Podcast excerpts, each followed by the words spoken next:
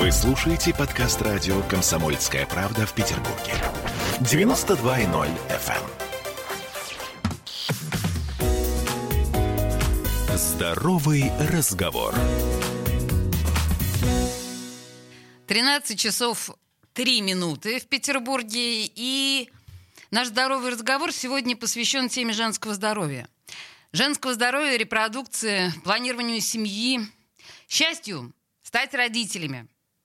В студии радио «Комсомольская правда» Надежда Эрлихман, зам главного врача по вспомогательным репродуктивным технологиям, главный специалист по ЭКО-клинике «Источник», кандидат медицинских наук. Здравствуйте, Надежда. Добрый день.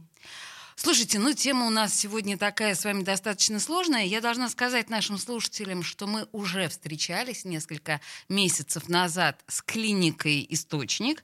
Это шесть этажей в Финском переулке. На секундочку, да, это рядом с Финляндским вокзалом.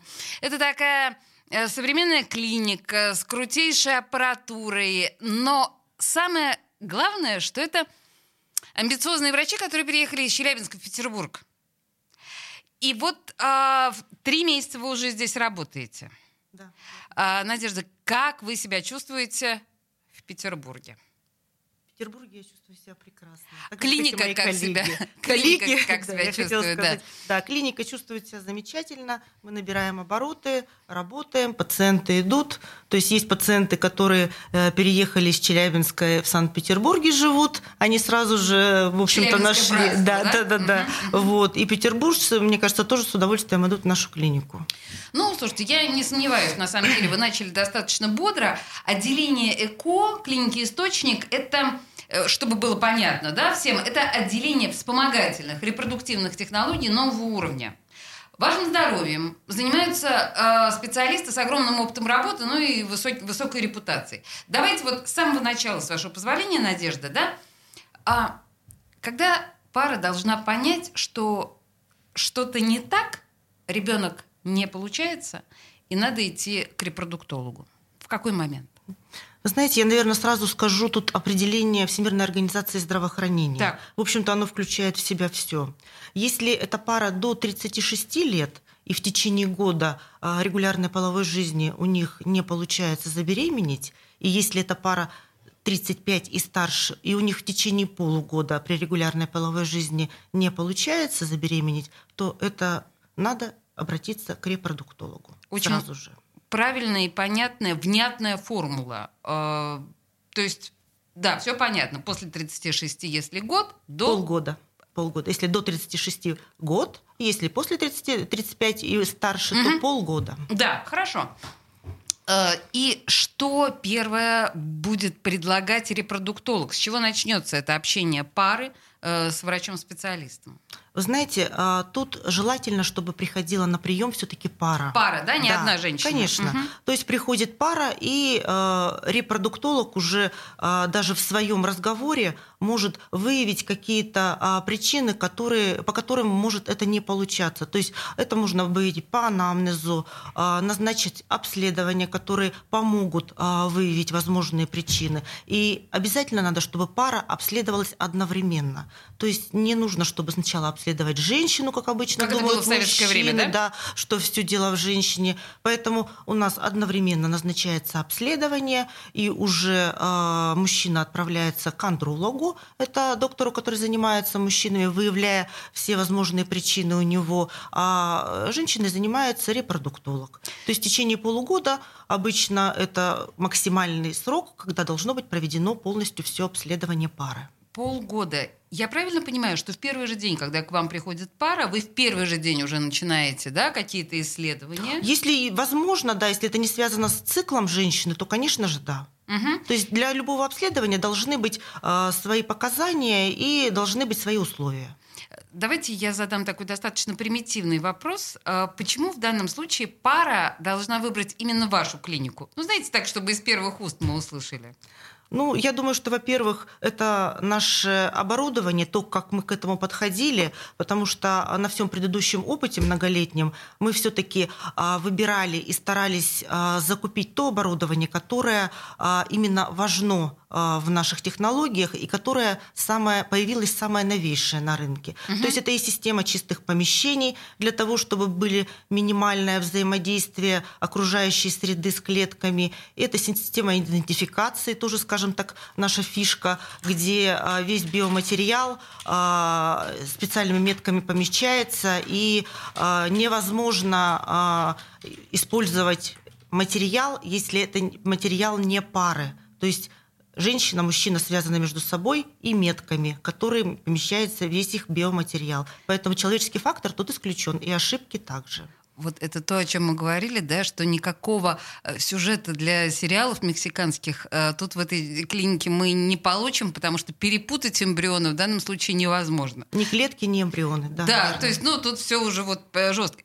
С этим я поняла. Это система идентификации. А система чистых помещений звучит сложно. Что это значит? Система чистых помещений – это а, практически а, закрытое помещение, вакуумное, можно сказать, а, находится в специальных условиях со специальной э, многоступенчатой вентиляцией, где поддерживается необходимый микроклимат и а, практически нет никаких посторонних микроорганизмов, вирусов, то есть то, что может помешать именно при самой культивации культивации. То есть создан определенный микроклимат только в этой э, лаборатории манипуляционной, которые между собой связаны. Как интересно. Слушайте, ну вообще, наверное, это чудовищно дорого. Ну, это, да, не дешевое удовольствие.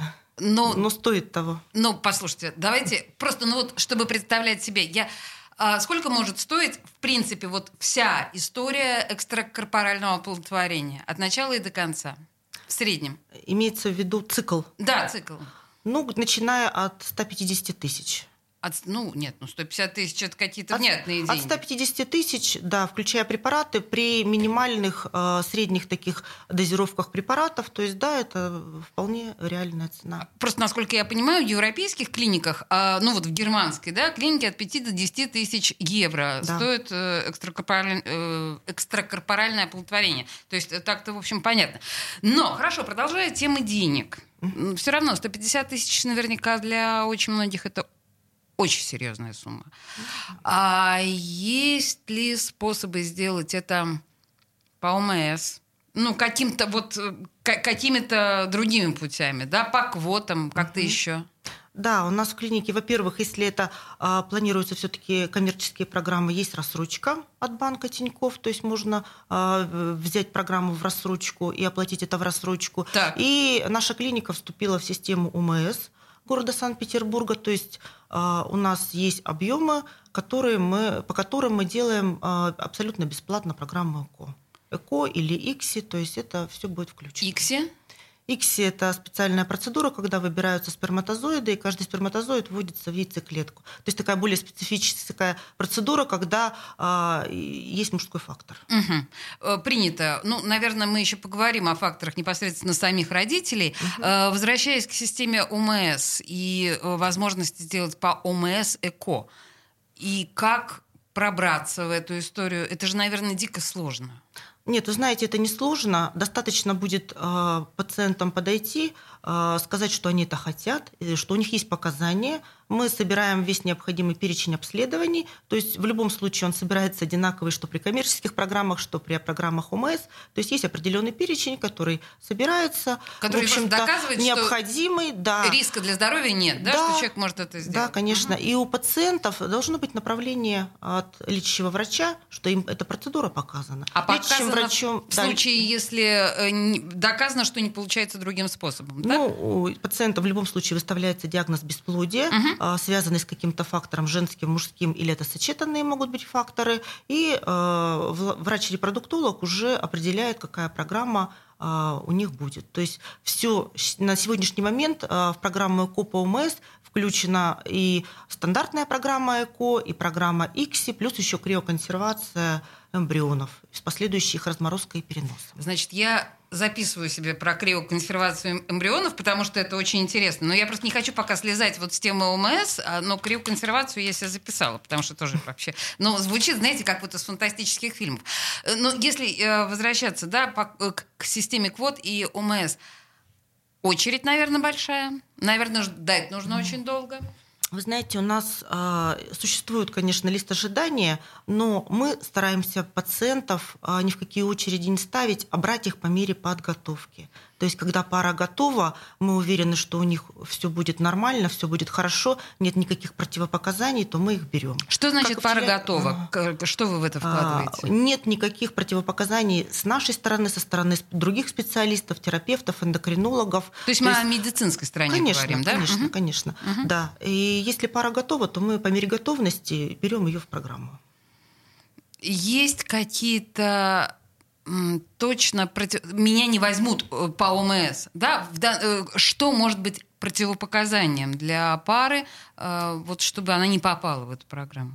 Ну, это может быть сниженный авариальный резерв, то есть, когда а, у самой пациентки нет а, своих а, клеток уже ооцитов, это могут быть даже достаточно молодые женщины после каких-то оперативных вмешательств. Или это, возраст, да? Да, это могут быть онкологические заболевания, психические заболевания. То есть существует по приказу определенный перечень противопоказаний, в соответствии с которым мы и работаем. То есть, если есть противопоказания в соответствии с этим приказом, то а, мы, к сожалению, отказываем таким пациентам. В студии радио «Комсомольская правда» Надежда Эрлихман, а, главный специалист по ЭКО клиники «Источник». Мы говорим о женском здоровье и возможностях репродукции. Две минуты рекламы, и мы вернемся. Здоровый разговор. Присоединяйтесь к нам в социальных сетях. Подпишитесь на наш канал на YouTube. Добавляйтесь в друзья ВКонтакте. Найдите нас в Инстаграм. Подписывайтесь, смотрите и слушайте. Радио «Комсомольская правда». Радио про настоящее. Здоровый разговор. Слушайте, вы знаете, мы сегодня говорим о здоровье не просто нашем, да, а о здоровье женщины и о здоровье репродуктивном.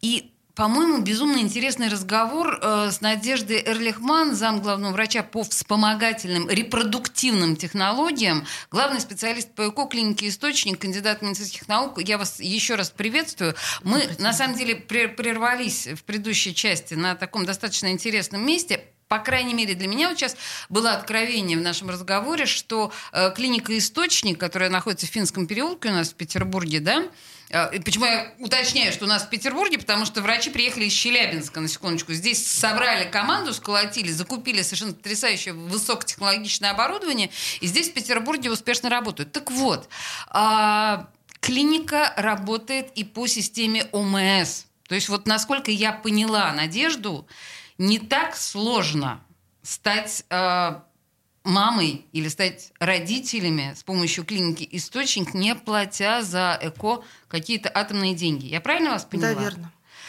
Э, мне кажется, что это очень такое... Ну, это потрясающая совершенно мысль. Я, я даже не предполагала, что может быть так, потому что для нас всегда да, кажется, что ЭКО – это какие-то совершенно сумасшедшие деньги. Скажите мне, пожалуйста, э, я, когда готовилась к нашей программе, я увидела огромное количество негативной реакции людей на вообще технологию ЭКО.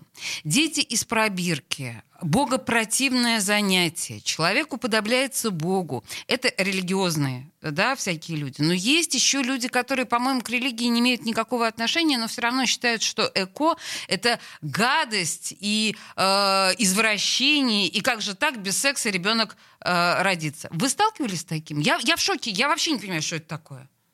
Да, конечно, ежедневно, можно сказать, сталкиваемся с этим.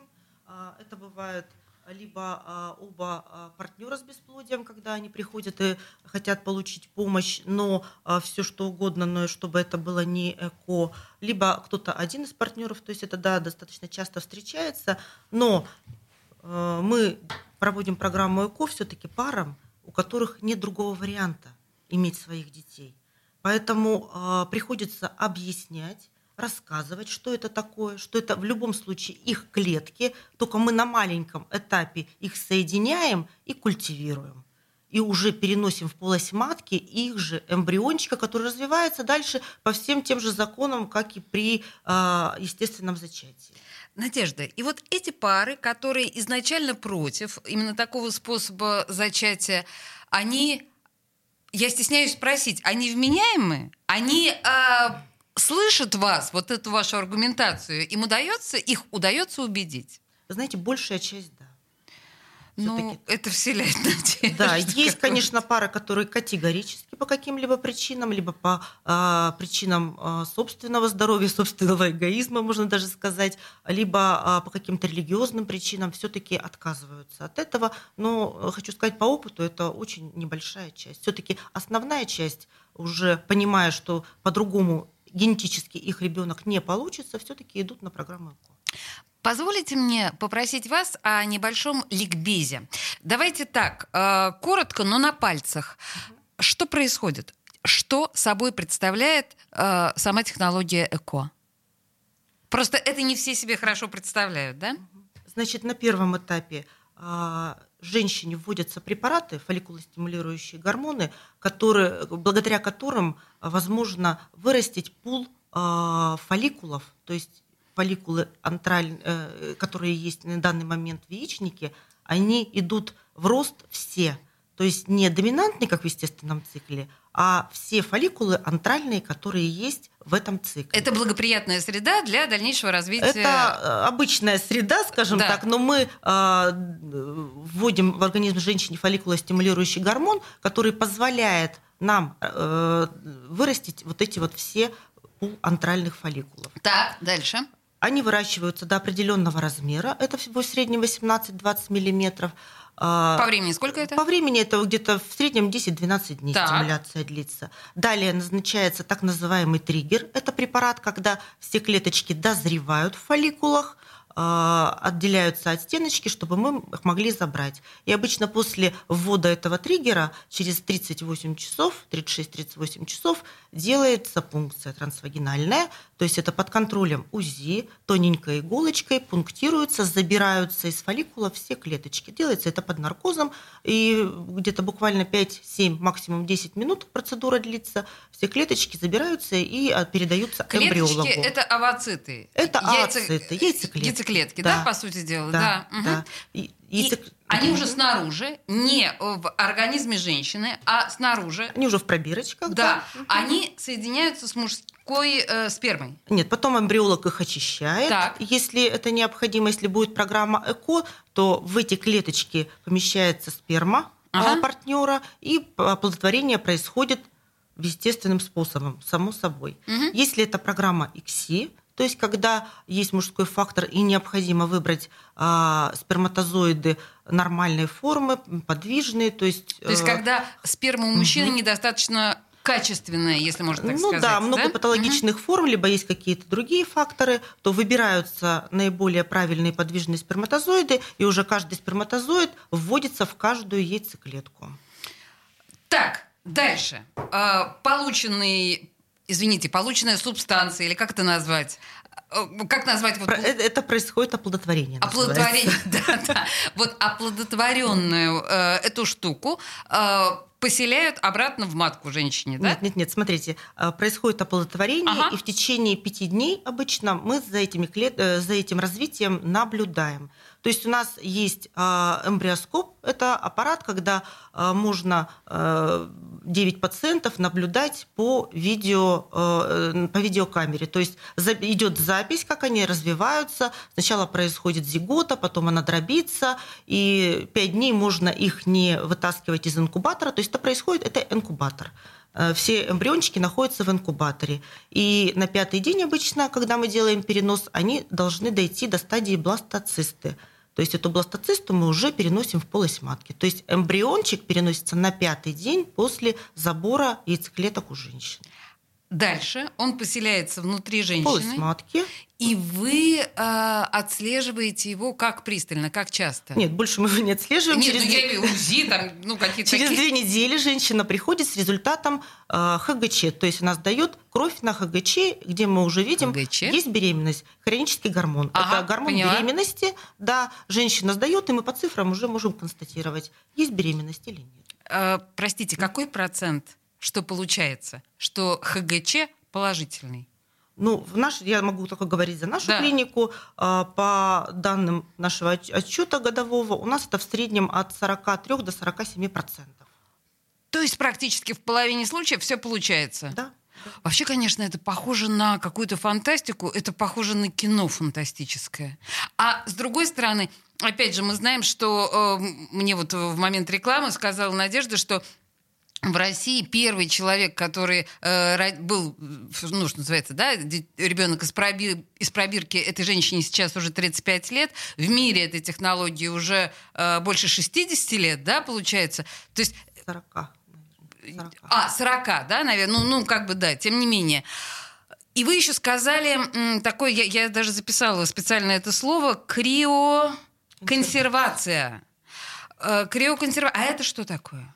А, Криоконсервация – это вот опять же, а, когда формируются а, бластоцисты на пятый день, они могут формироваться и на шестой день. То есть, если это правильный эмбриончик, правильная бластоциста, то она замораживается. То есть оставшиеся эмбрионы, которые остались И у что с пары, ними потом? они ждут своей очереди. То есть, если, например, неудачная попытка, либо пара решила э, прийти за вторым ребенком, то есть Что через случается, годик-два, да, конечно же, то э, здесь уже э, программы полной ЭКО не проводятся. Об- Это может быть в естественном цикле, может быть в цикле с использованием заместительной гормональной терапии, когда подготавливается, только готовится эндометрий, и делается перенос эмбриончиков. Если пара не считает необходимым э, зачать второго ребенка, куда одевается законсервированная...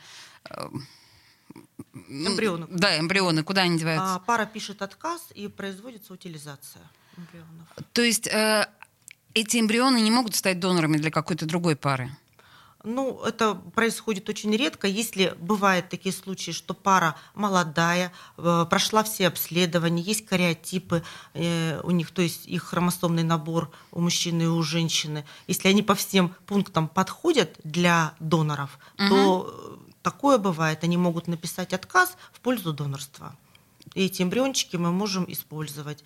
Но, как правило, все-таки к нам приходят не здоровые пары, да, все-таки приходят с бесплодием, когда есть какие-то причины. И, к сожалению, это происходит редко. То есть донорские эмбрионы мы можем получить только от доноров чаще Но всего. эта практика тоже существует у вас, э, равно как и донорство спермы, донорство яйцеклеток. Да, конечно. Все это существует. Да. И с этим к вам тоже могут прийти молодые здоровые люди, которые, в общем, готовы стать э, в этом Донорами. смысле донорами. Да. Слушайте, вообще, конечно, поверить в это совершенно невероятно и странно, хотя, с другой стороны, мы понимаем, и об этом очень много пишут в СМИ, что бесплодие — это все более частая э, проблема. Наверняка мы с Надеждой еще поговорим неоднократно. Я надеюсь, вы будете приходить в наш эфир, да, почему все-таки так происходит. Я еще раз напомню, что мы говорили о клинике «Источник», это Финский переулок, дом 4, это как раз вот рядом с Финляндским вокзалом. Мы говорили о э, женском здоровье и репродукции. Надежда Эрлихман была в студии радио «Комсомольская правда». Спасибо большое. Спасибо вам. Здоровый разговор.